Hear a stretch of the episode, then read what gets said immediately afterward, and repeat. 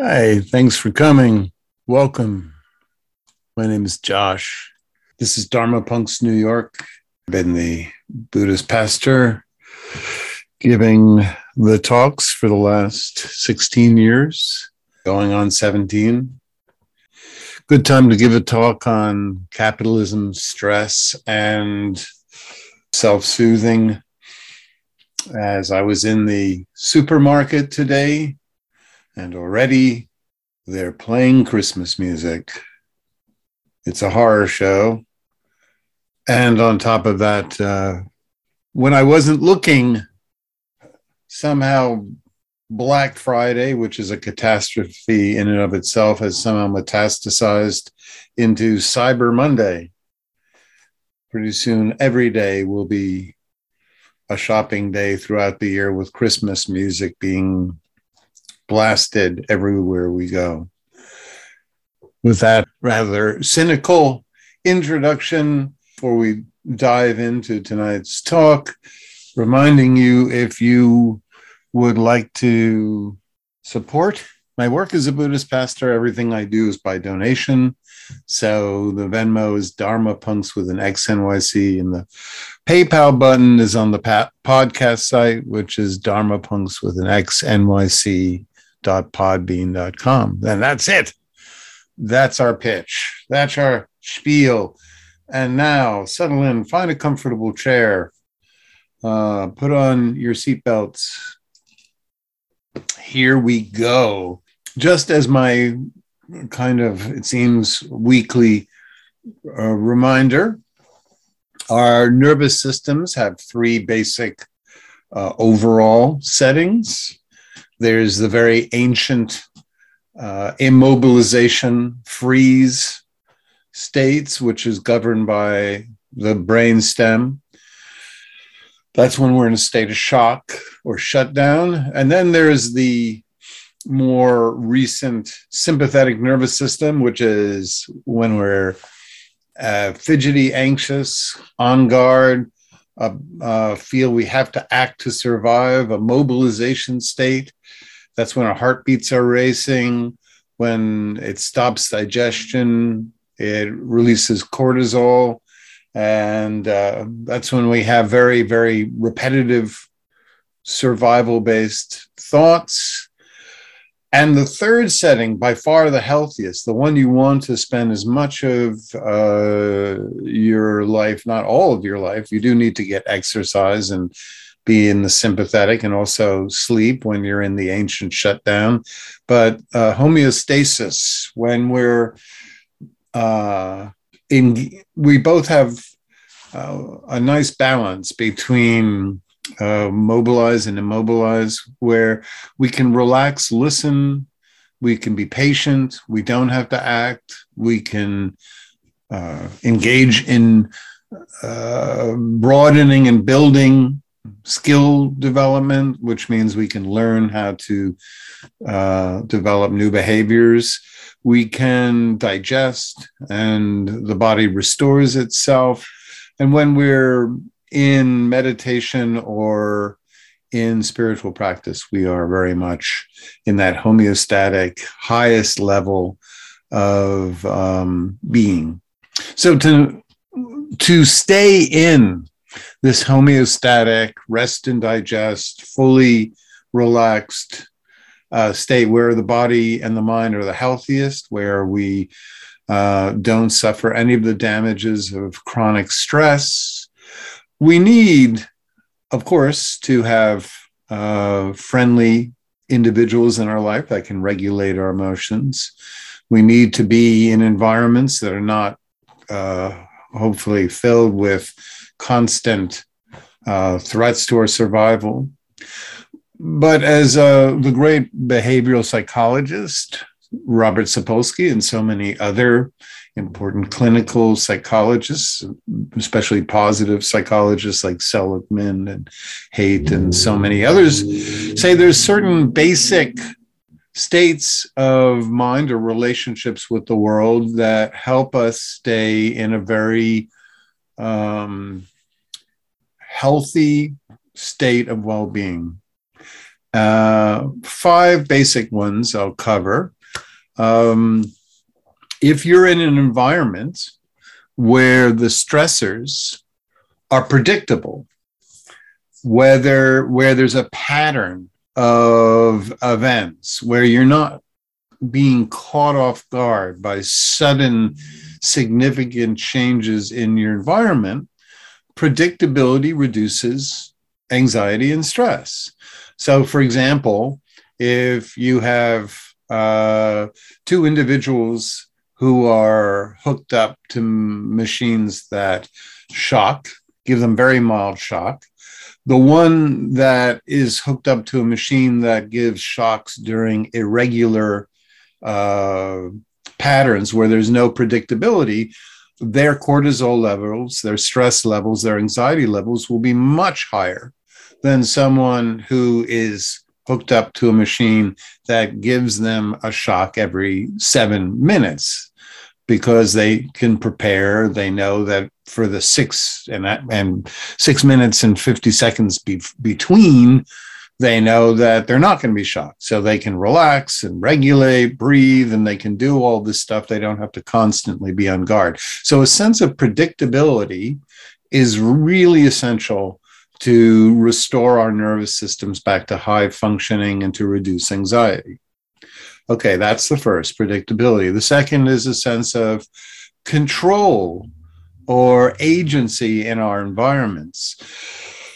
For example, if you have, um, say, two rats in uh, two different cages and they're given very mild shocks, and in one cage, there is a lever, and for a little while, the lever, pushing the lever, puts off the shock then even if the lever stops working, that rat will have less stress and anxiety than a rat in a cage without any lever, where there's never been a sense of control. So, having even the illusion of control of our environments makes us uh, be less on guard, less hypervigilant, less tense, all the time. But when we're in environments where we have no sense of control, no agency, no meaningful input to the stimuli around us, we can be constantly um, more vulnerable, let's say. And this is shown in so many different clinical studies. The third is secure tribal status. As primates, we are very, very, very attuned to how uh, where what our tribal status is. So if you look at our evolutionary cousins, baboons on the Serengeti, baboons are interesting. They only have to work for three hours a day for their nutrients. So they have pretty stress free lives. Other predators, the lions, leopards, and jackals, leave them alone they're not uh, prey for them and they fare pretty well in uh, engagements with other predators. So they're not hunted. So baboons have, as it goes, a pretty easy life generally on the Serengeti, at least in areas that are set aside for them. But still, the low status members of baboon troops have a massive amount of stress as opposed to the baboons at the top of the social hierarchy who have far, far less um, uh, blood uh, cortisol. And um, also, the one, the low status members live much shorter than the high status members. And we see that, of course, across the globe in different human uh, uh settings where uh, anthropologists um, have shown, David Graeber's work has shown that the, the lower the status, generally the more stress in individuals. Not all the time. We'll talk about that in a little while. Uh, so that's important, tribal status. And then discharge, the ability, if a stress happens, to uh, do something to process, to discharge the energy, the tension in the body. That's really, really important. Um, So, for example, if you have, let's go back again to two rats in two different cages, and one rat, after getting a shock, has a treadmill and they can run on the treadmill. Another rat has no treadmill to run on.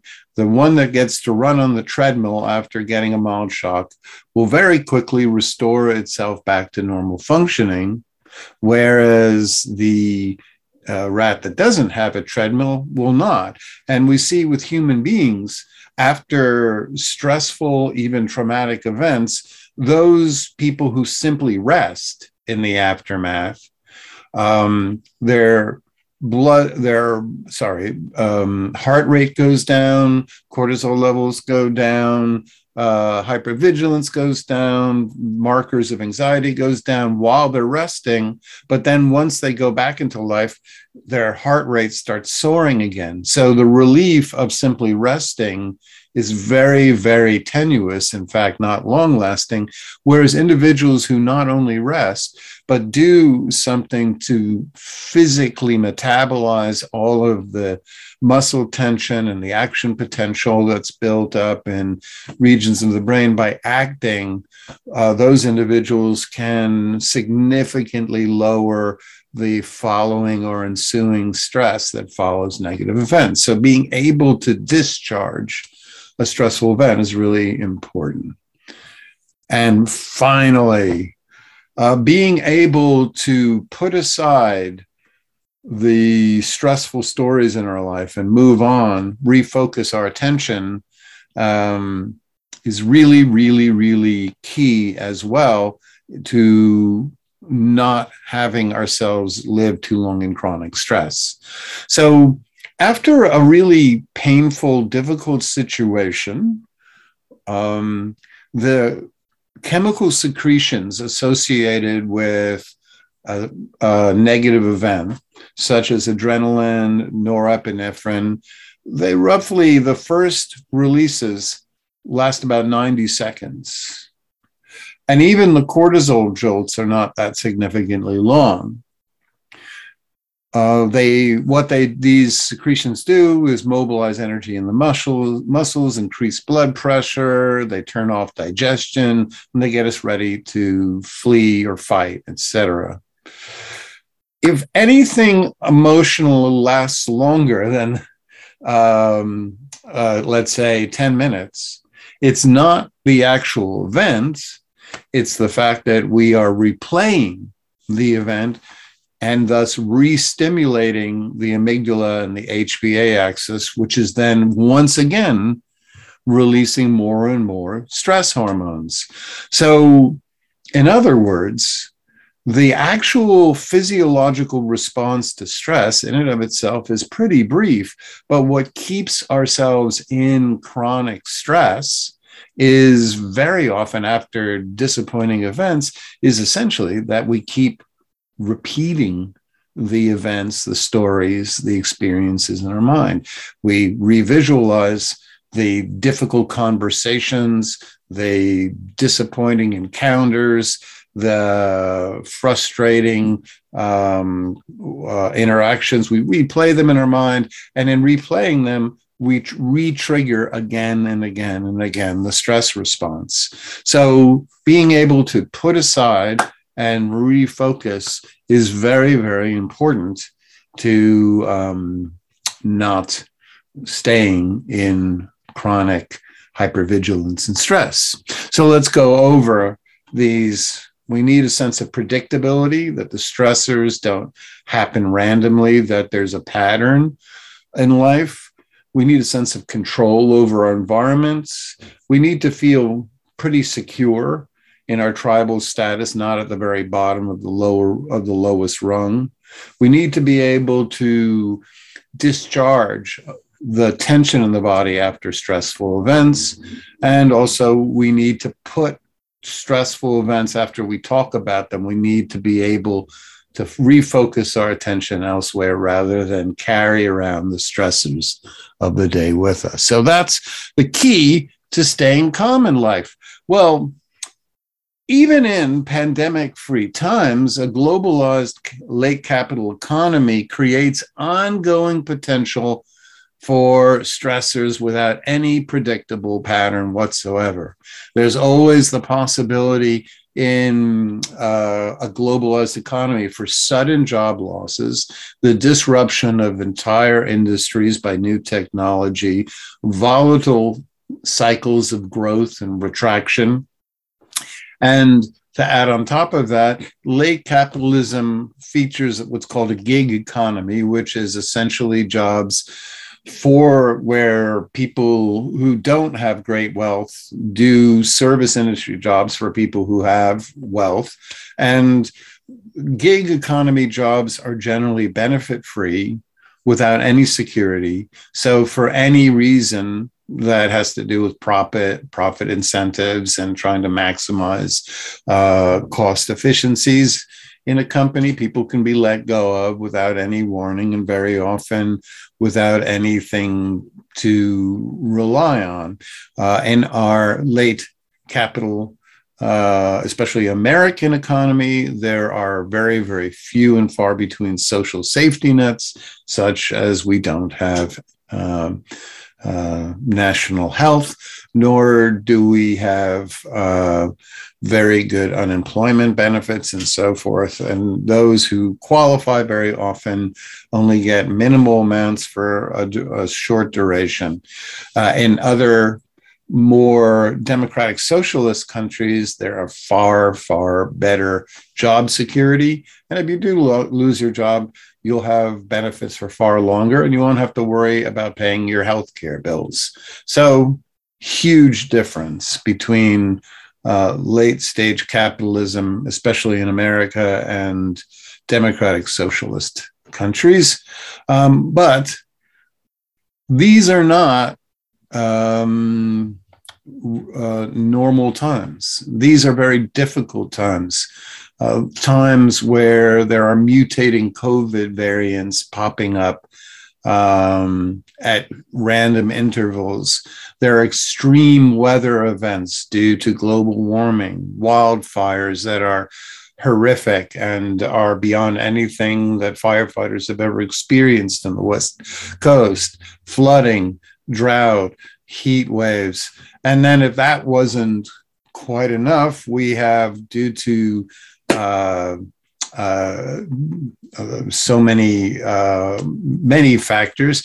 We have the rise of the racist right and polarizing fragmentation of populations that are driven by extremely right wing media and geopolitical tensions. And so all of this means that none of us have any con- very little control and there's very little sense of predictability in our environments. So, two of the main factors that keep us from being in chronic stress and hypervigilance are obliterated pretty much by during late stage capitalism, especially during uh, a global event like a pandemic and during times of um, global warming.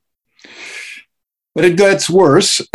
Don't worry about that um, capitalism's vast wealth inequality has made it inescapably visible to us all the time the disparity of wealth in our country. We are bombarded on social media feeds and on the images of mass media, unrelenting images that show people with great wealth or are living extremely uh, glamorous, uh, carefree lives. And the, this bombardment, this barrage of images uh, can reinforce the sense that other people are doing life better. Other people uh, have figured it out and that we haven't. It's called compare and despair. The problem is with left hemisphere brains the, and ventral medial circuits in our brains, it's very, very, very, very difficult for us not to look at these images and feel this sense of, I'm doing something wrong. Of course, nobody posts images of themselves on a you know, a boring Tuesday afternoon where they feel a sense of languishing. People only push on the internet images of themselves and their absolute best. So even our friends are posting images of themselves that look like they're doing life better. And so our sense of tribal status, our perceived socioeconomic and social status suffers significantly.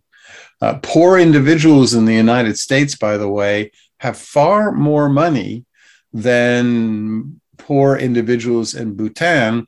Yet in our country, um, the vast economic inequality make chronic stress and all the attendant symptoms thereof, including the fact that one out of every three members of our population right now meets the criteria for an anxiety disorder, whereas in Bhutan, that level is generally around 5%. So it's the disparity of wealth where in Bhutan, where most everyone that you'll ever encounter is poor, and there's not this bombardment of social media images, the level of stress is far lower. So, not only due to uh, the status quo, do we have no sense of predictability, very little control over our environment, but we also all are susceptible to the possibility of feeling uh, vulnerable in our social tribal status. Um, now let's look at the ability to metabolize or discharge stress. That was the fourth main factor. Well, it turns out that capitalism, from its very inception, not only produced stress by pumping up uh, logarithmically the amount of hours workers were expected to work.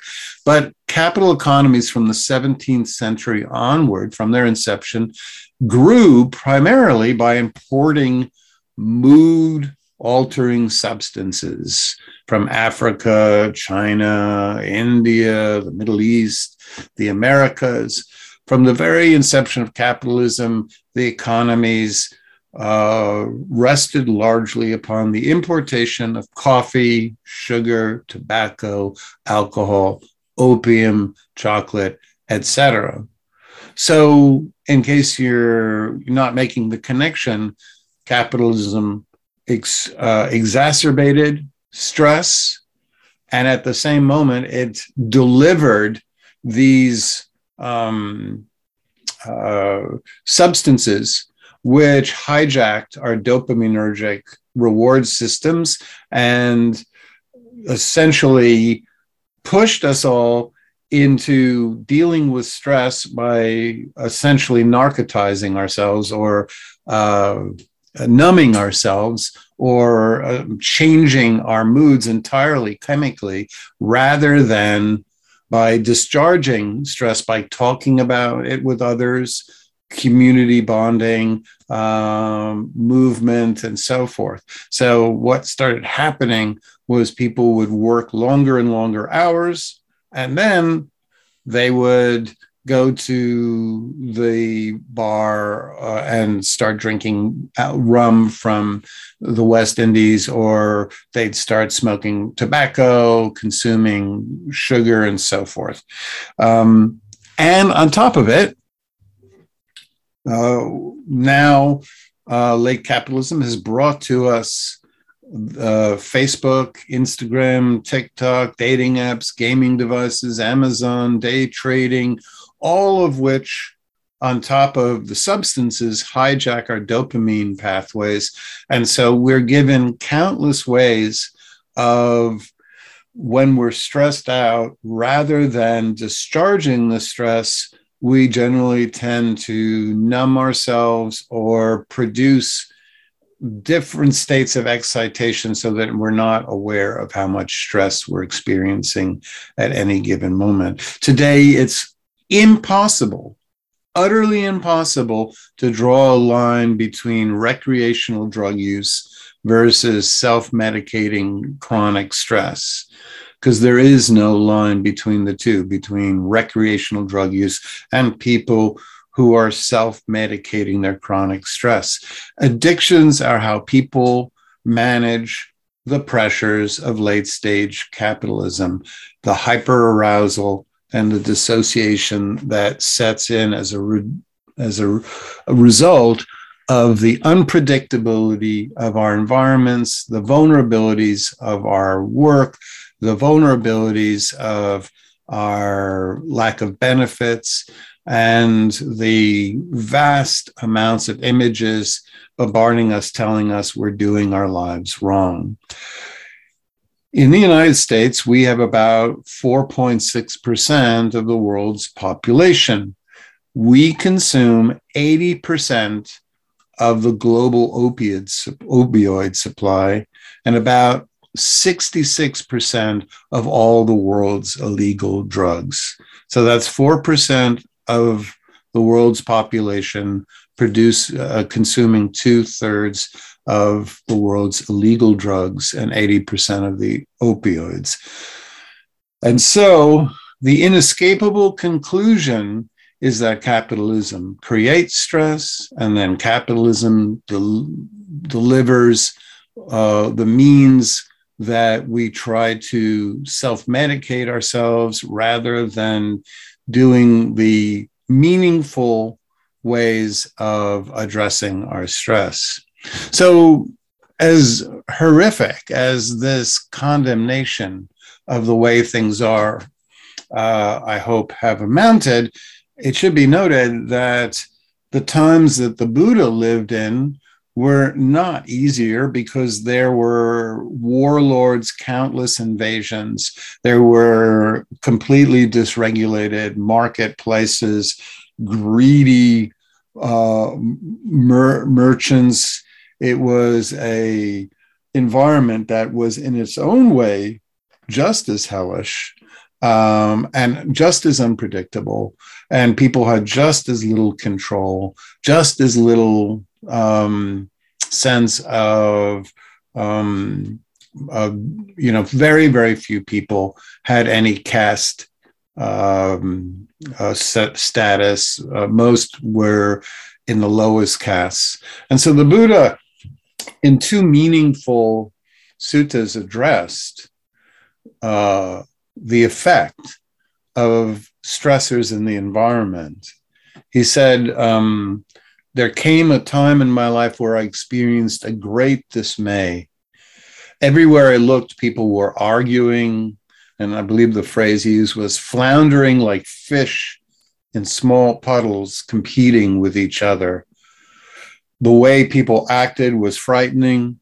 The world was entirely without substance or morals.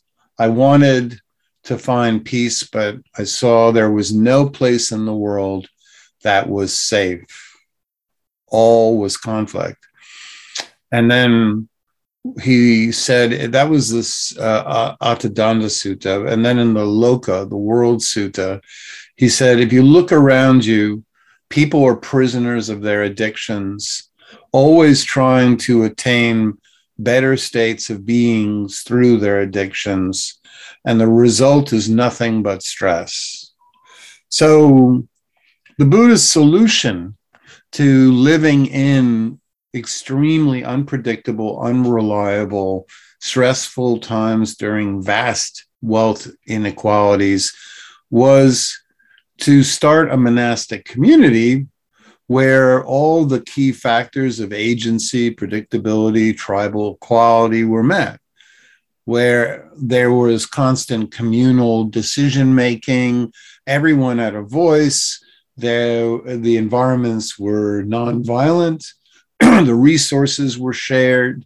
Um, all people from all classes were treated equally. So there was no uh, status anxiety. And interestingly enough, the system was very similar to the socioeconomic institutions of the Iroquois nations, of Native Americans before the European colonizers came um, the Iroquois nations had longhouses where all of the goods were stored and stockpiled and allocated by women's councils. No one owned land. No one had higher social status, uh, consensus decision making. So it's not like the Buddha's um, monasteries were unique, we see this alternative model throughout history and as an alternative way of social organization. Okay, great. We could all stop and apply to live in monasteries and wear robes and walk around with alms bowls, but most of us will not do that. So, uh, what of those of us who do have to live in the world, who do have to pay rent, who do have to engage with others? Well, the Buddha and the Dharma say that there's it's important to keep in our awareness the two different states of being.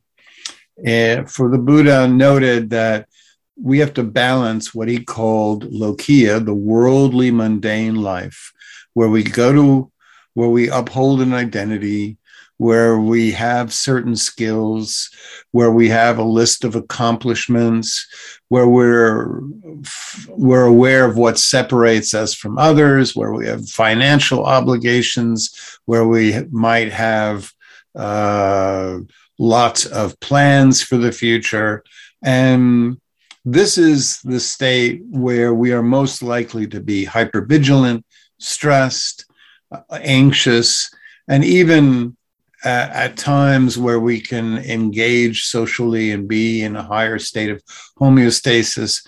In our worldly life, there's always the possibility that some obligation, unmet responsibility, or some drama will capture our attention and pull us back into stress. But the other state of being, the Buddha noted, is the lokuttara, to carve out time for our spiritual practice that transcends the mundane life and pulls us entirely out of the sense of being part of an economic social system that is unjust, that creates a sense of predictability, a sense of control, a sense of being able to at times discharge stress, and an ability, most and most importantly, to be able to put aside the stresses of the day and refocus so that we don't keep retriggering, reactivating stresses that stem from earlier events. And for the Buddha, it was important. He told uh, household practitioners to set aside a time each day where we would have this transition from the worldly to the transmundane, the higher states of being, where we would no longer be in any way preoccupied with our status, our uh, responsibilities, our obligations, our um, uh, and replaying in our minds the stressful events of life. And the way we make this transition is through having some form of daily ritual that demarcates the end of putting out fires, being on top of it, being responsible, keeping up with all the things we need to know about, where we literally pull ourselves out of all of the news cycles, all of the social engagements, and we attain a relaxed state of restoration and self soothing. This is what really profoundly regulates our autonomic nervous system.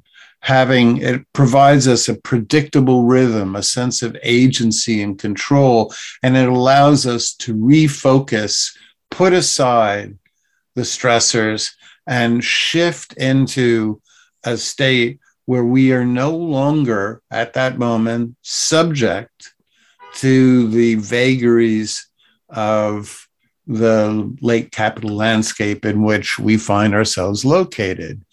So these transition rituals can involve meditation at a certain time. And that's what I do.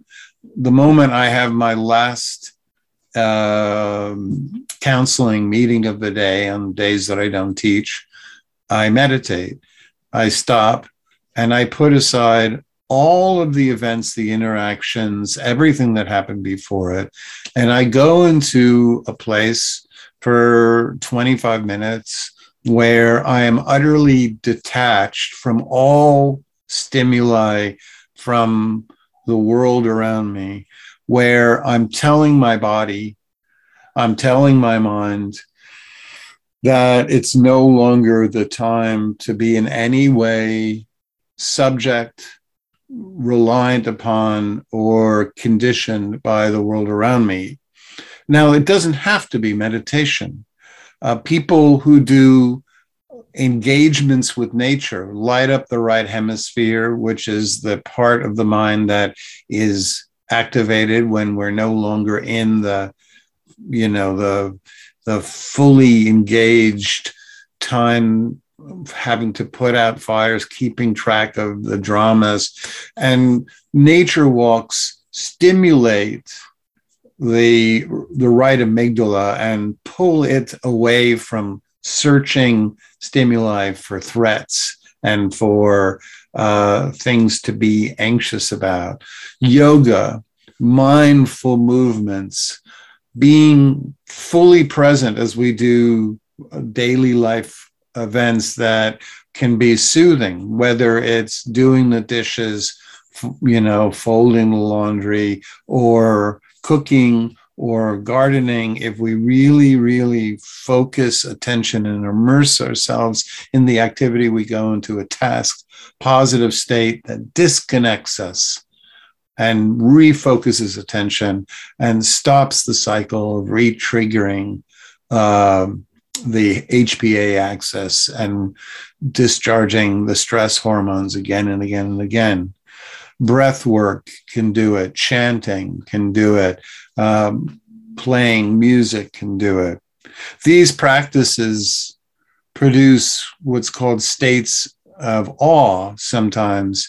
And awe is the only affect where that um, is positively activating the amygdala. The amygdala, while mostly associated with stress response, hypervigilance, uh, secretion of adrenaline, and then cortisol.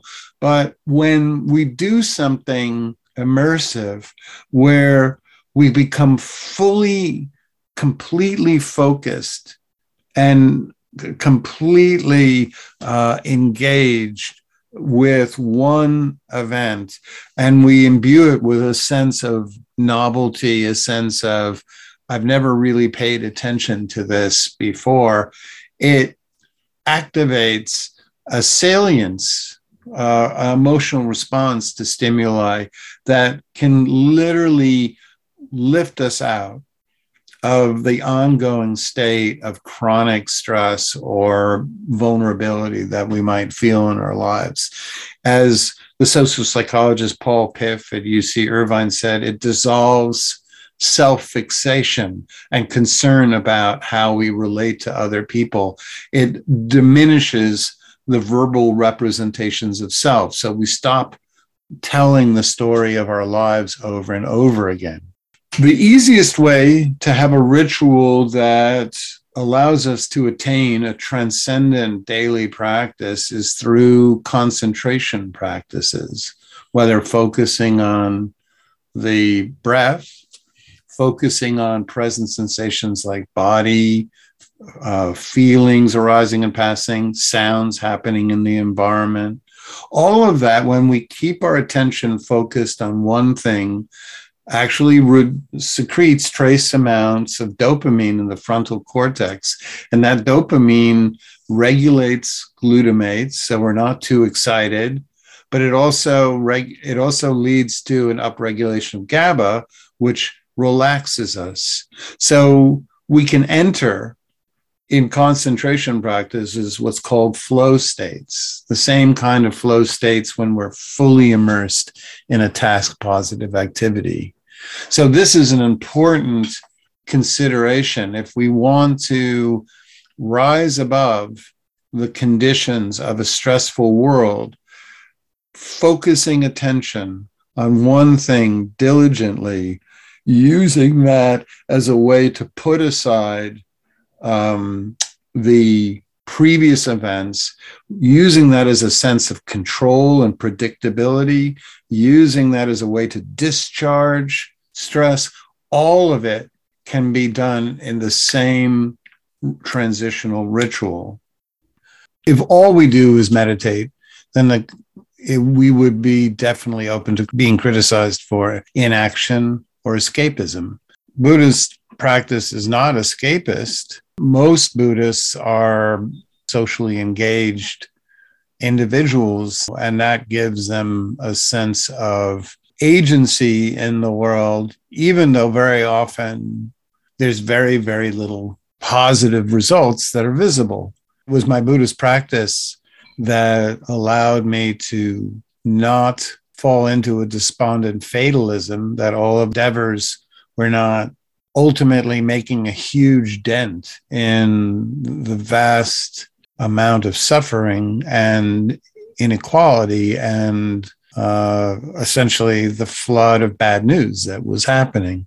Mean that if all we do is that and we don't have some transcendent practice that allows us to rise above focusing on all of the unending barrage of just insanity if we don't have some practice that allows us to stop telling the story of how shit the world is, then we burn out.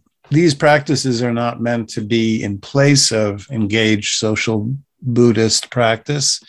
The practices are meant to be as a way so that we can also be engaged. We can do some kind of take meaningful action to address the challenges of our times, whether uh, climate change, the rise of the racist right, racism in general, systemic racism, and so on and so forth. Another way that the Buddha offered as doing this transitional ritual from the lokiya, the worldly, to the transcendent realm, the lokuttara, is what he called daily recollections. Now, there are 10 of them, and there's far too little time to go into all 10. But I will say that some of the key recollections are all image based, and you visualize times of your own generosity, your own virtuous acts, or places where you've known great peace. That's Santi Nusati reflecting on your generosity, Caganussati. But in many ways, I find the most uh, profound is recollection of the Buddha, Buddha Nusati. Human beings, all human beings thrive and feel most secure and most safe when we feel attached in some way to a safe, caring, soothing being that we can return to when we feel overwhelmed or stressed. And it turns out in childhood and the human mind have a secure base even when that figure isn't actually available. It can be done through images. So children keep an image of, hopefully, if they have a secure base of their parents in mind as a sense, an embodied sense, felt sense that stems from the image that there's safety in the world. And the role of reflecting on the Buddha, the fact that not just one historical figure, but that many countless Buddhas have existed. They can be anyone you want, from Maya Angelou to uh, Nelson Mandela or Malcolm X or whoever you want it to be. I don't care. You just have a figure that you hold in mind and it activates a secure base. So that was a lot. And what we're going to do is we're actually going to put in practice these transition rituals that allow us to rise above the stressors of our daily life in our meditation practice. So, what I would encourage you to do is find a really comfortable seated position where you can uh, incline yourself to be both relaxed and present.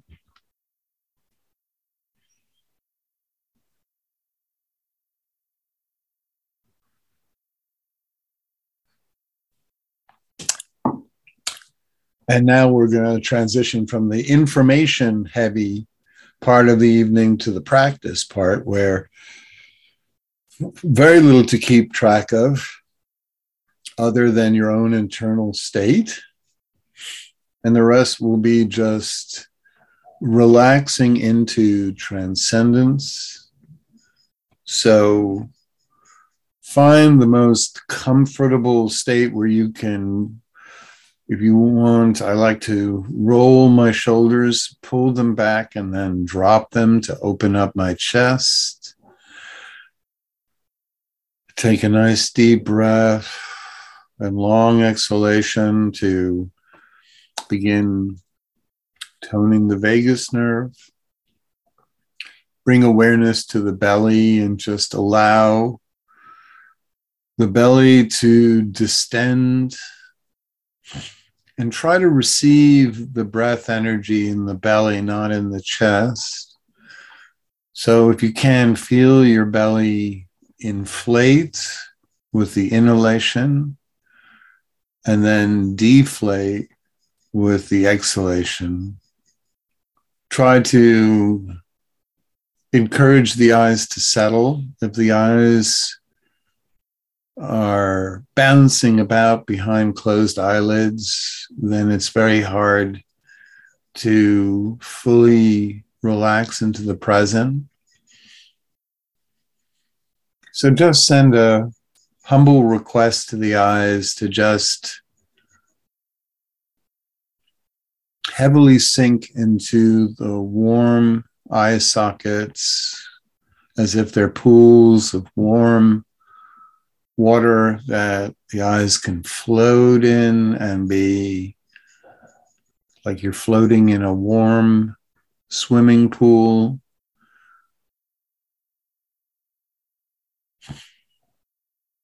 No place to go, nothing to do, nothing to keep track of.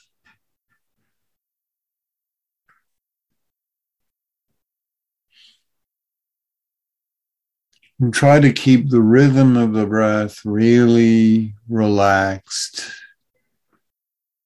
The slower the rate of inhalation and exhalation, in and of itself, down regulates.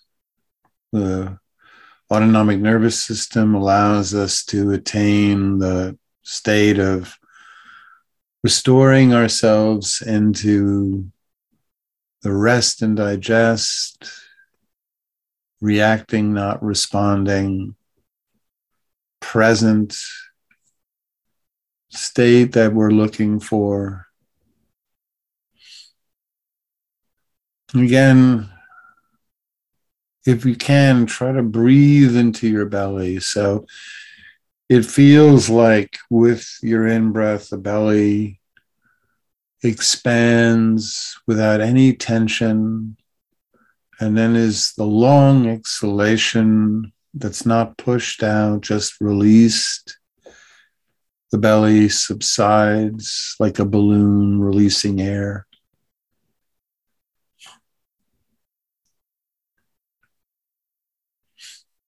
And just see if we can be at peace with the way we feel right now.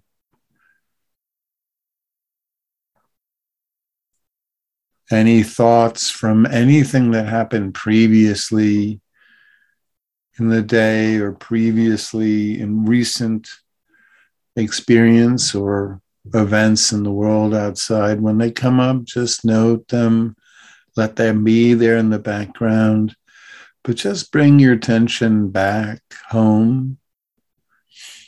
And if you want, also allow your mind to rest on the sounds that are happening in your environment.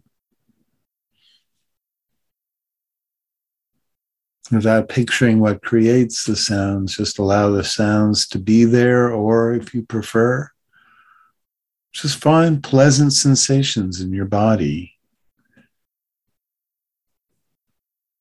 Maybe in the palm of your hands or in the buttocks, in the thighs. And just each time, just practice that transition from the lokiya, the worldly, to lokuttara, the transcendent. Each time your mind gets pulled away by the worldly, by things that are not actually happening right now, just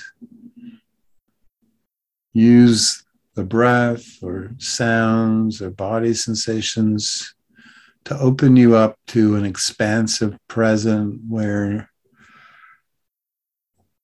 in this moment nothing is happening. A moment of freedom that opens up in the midst of a difficult, challenging, often overwhelming world. And so we'll sit here in silence for a while,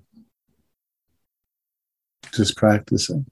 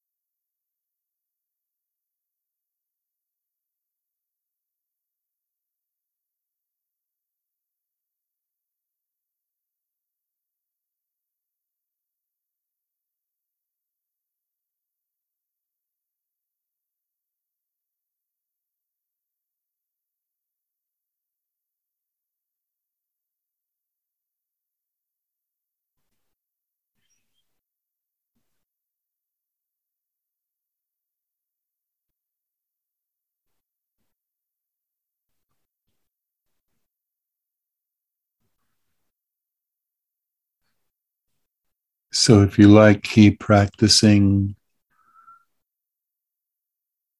focusing your attention on that which is unconditionally available, that requires no effort, no stress, that requires no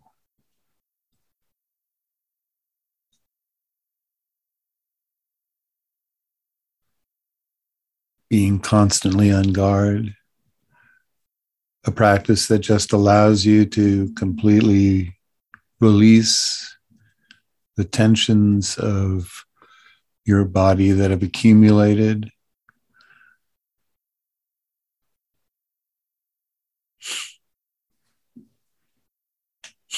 Or if you want, you can move on to a skillful recollection, bringing to mind an image of a time and a place in your life that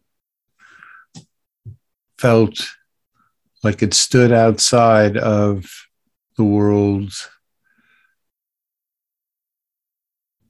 where you felt a great unconditional peacefulness, perhaps a state of awe, seeing uh, something vast and natural that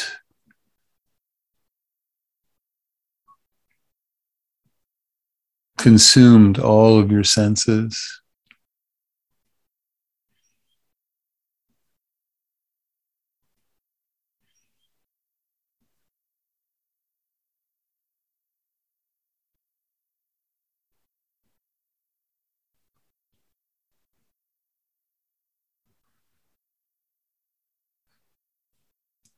Or if you like, a recollection of Buddha nature an image that you conjure up of a being, a person, or some kind of consciousness that is caring, soothing, attentive, unconditionally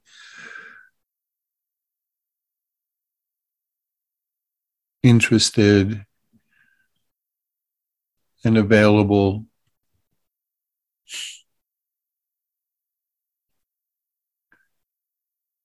An ideal figure that can create a sense that no matter what the world throws at us, there's a grounding,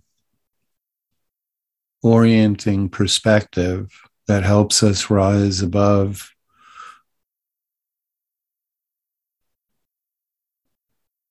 that helps us find an alternative other than seeking addictive behaviors as a way to deal with the disappointments of life, the stresses of life. A figure that stands as an alternative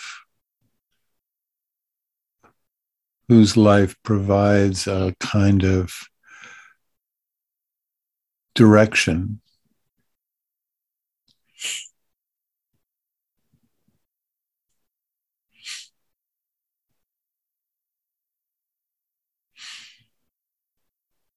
See if you can feel this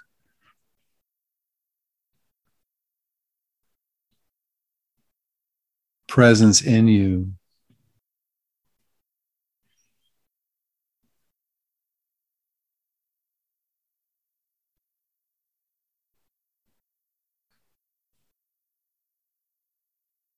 if you like,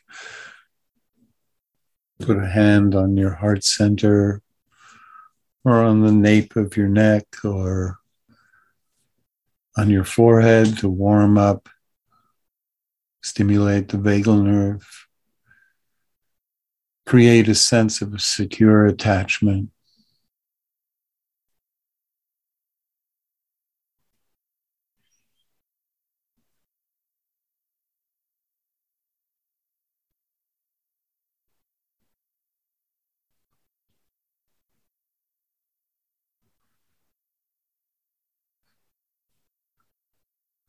Practicing creating space in our life for a state of being that's unconditional, or at least less conditional, less subject to the unpredictabilities of the world around us, less subject to caring about what others think or interactions from the past. A practice where we can fully land on a spacious, open, unconditioned present moment that's safe from all of the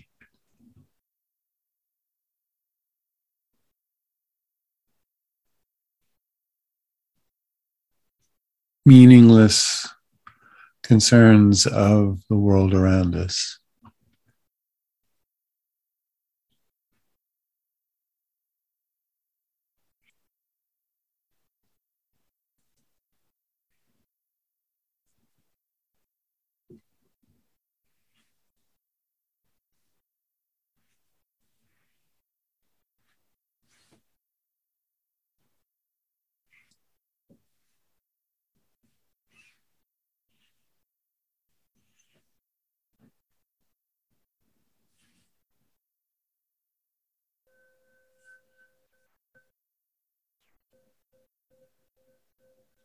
So thanks for your practice. Thanks for listening.